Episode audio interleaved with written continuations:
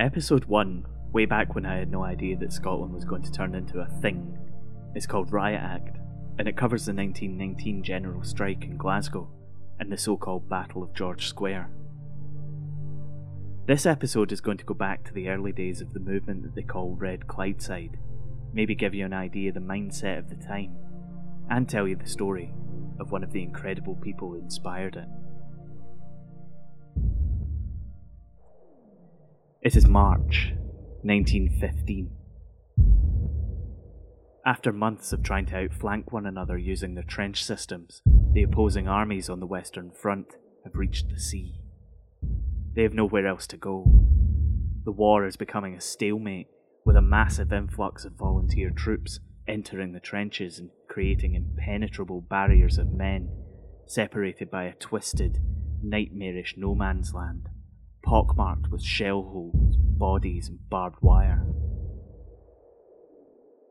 Many of the volunteers arriving on the Western Front are from Glasgow. The city has a higher rate of voluntary sign ups for the army than any other city in Britain. Over 1,000 men signed up in just one day on the 8th of August 1914. Many of the soldiers are arriving on the front to news that British forces have gone over the top at the Battle of Neuve Chapelle and won a victory against the Germans.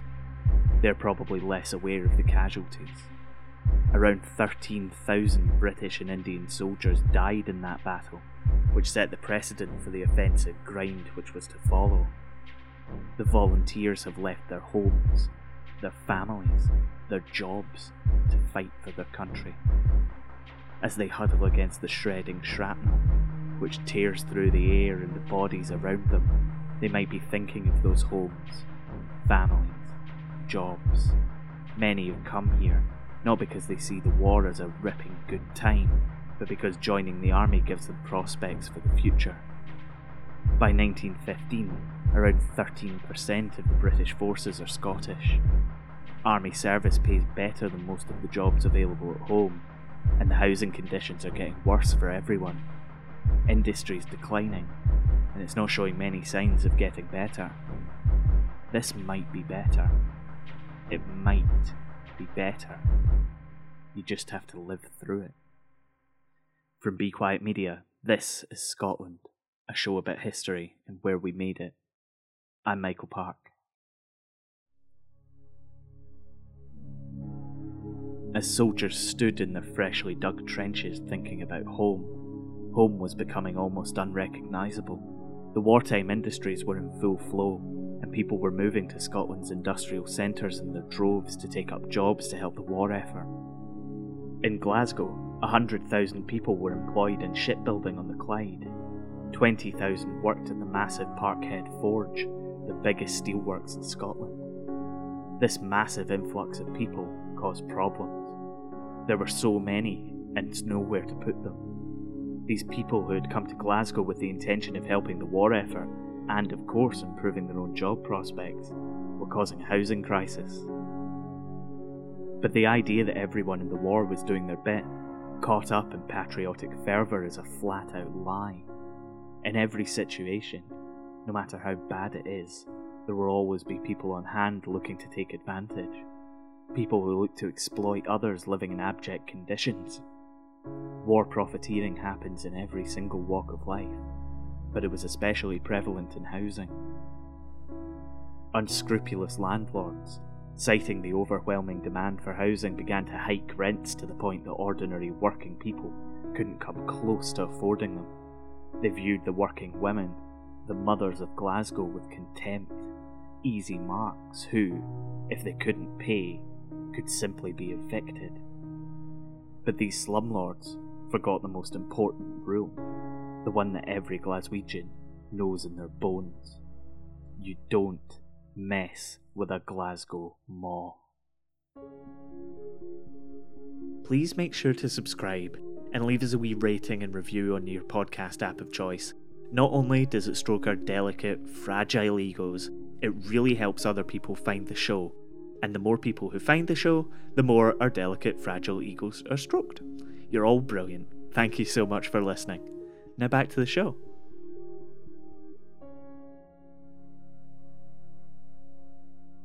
Many of the landlords and factors thought that they were onto a winner.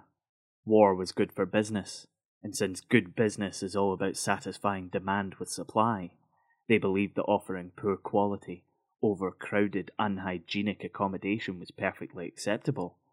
Why repair things that people are willing to pay a premium for? Why? Because you might incur the wrath of the Glasgow Women's Housing Association. That's why. It was set up to bring women of all political parties into the agitation and drive for better housing in Glasgow. It might even mean that you incurred the wrath of Mary Barbour. Landlords were evicting people from their homes left, right, and centre, and the leading woman in Govan, quite frankly, had had enough. She began to mobilise the people of the area into an effective deterrent Initially, they protested by returning their rent checks, with the inflated rates scored out and the original rent filled in. The landlords would then send back the check, demanding that their rent must be paid in full or they would be forcibly evicted. Mrs. Barbour's army told them they were welcome to try. The Glasgow rent strikes had begun. Mary organised committees and organisations, and the people mobilised, refusing to pay the increased rents. They would put signs in their window warning landlords and factors to back off. Rent strike! We are not removing. Sheriff officers entering a street with the intention of serving an eviction notice would be welcomed by the sound of a bell, rung by one of the women who had waited behind for the day. This signal would alert those going about their work or their daily business to stop what they were doing and return to the street to defend the homes they worked so hard to keep.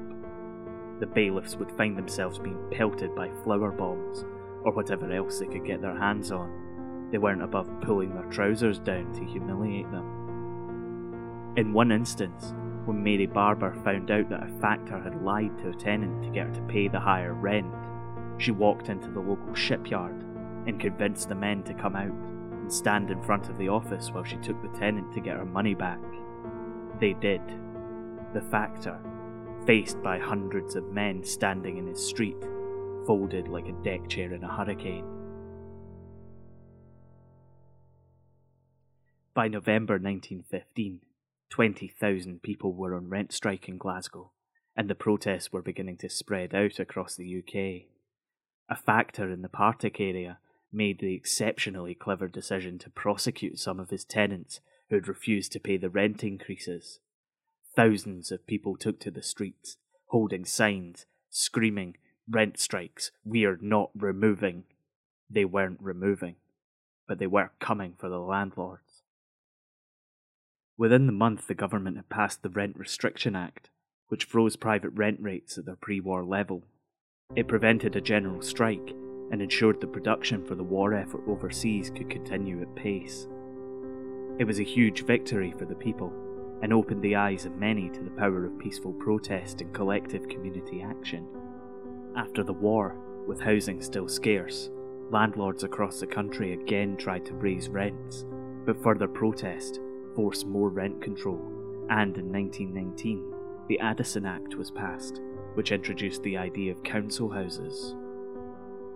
The magnificent Barbour inspired these people to fight for their rights, and the former carpet printer from Govan was instrumental in bringing the landlords to shame. She went on to be a vital part of the Women's Peace Crusade, a vocal group of anti war suffragists calling for peace and an end to the First World War. By 1920, she was actively involved in the Labour Party and stood as a candidate in the Fairfield ward. A pioneering group of five women were elected to the council, including Barbour and Eleanor Stewart from Maryhill, who became the first female Labour councillors in the city. Barbour's contribution to Glasgow was astonishing. Not only did she spend her 11 years on the council fighting tirelessly for the working people in her community, she also helped create the first family planning clinic in the city, the Women's Welfare and Advisory Clinic, working to raise funds for its team of women doctors and nurses. She left the council in 1931, but didn't give up her roles on committees for welfare and housing. Mary Barbour was a force of nature, and later in life began organising trips to the seaside for the children of poor people in the city. She passed away on 2nd of April 1958 at the age of 83, and many of her achievements were glossed over until fairly recently, when her incredible work was the subject of renewed interest. In March 2018, a statue of Mary Barbour was unveiled at Govan Cross just outside the subway station, a fitting testament to the woman who played a vital role in the lives of so many Glaswegians. You've been listening to Scotland. It was written and produced by me, Michael Park, and is a production from Be Quiet Media. The score for this episode was by the human stealth bomber, Mitch Bain. Find him online and get more great songs. Search for Mitch Bain Music on Facebook. This episode wouldn't have been possible without the amazing work of Dr. Catriona Burness. You can access more fantastic resources about Mary Barbour online at remembermarybarbour.wordpress.com. You can find out more about Scotland on our website, thisisscotland.co, and get in touch with any feedback you have for us on Twitter, at Be Quiet Media, or we're on Facebook if you search for Scotland Scottish History Podcast. Thanks again for listening. We'll see you next time.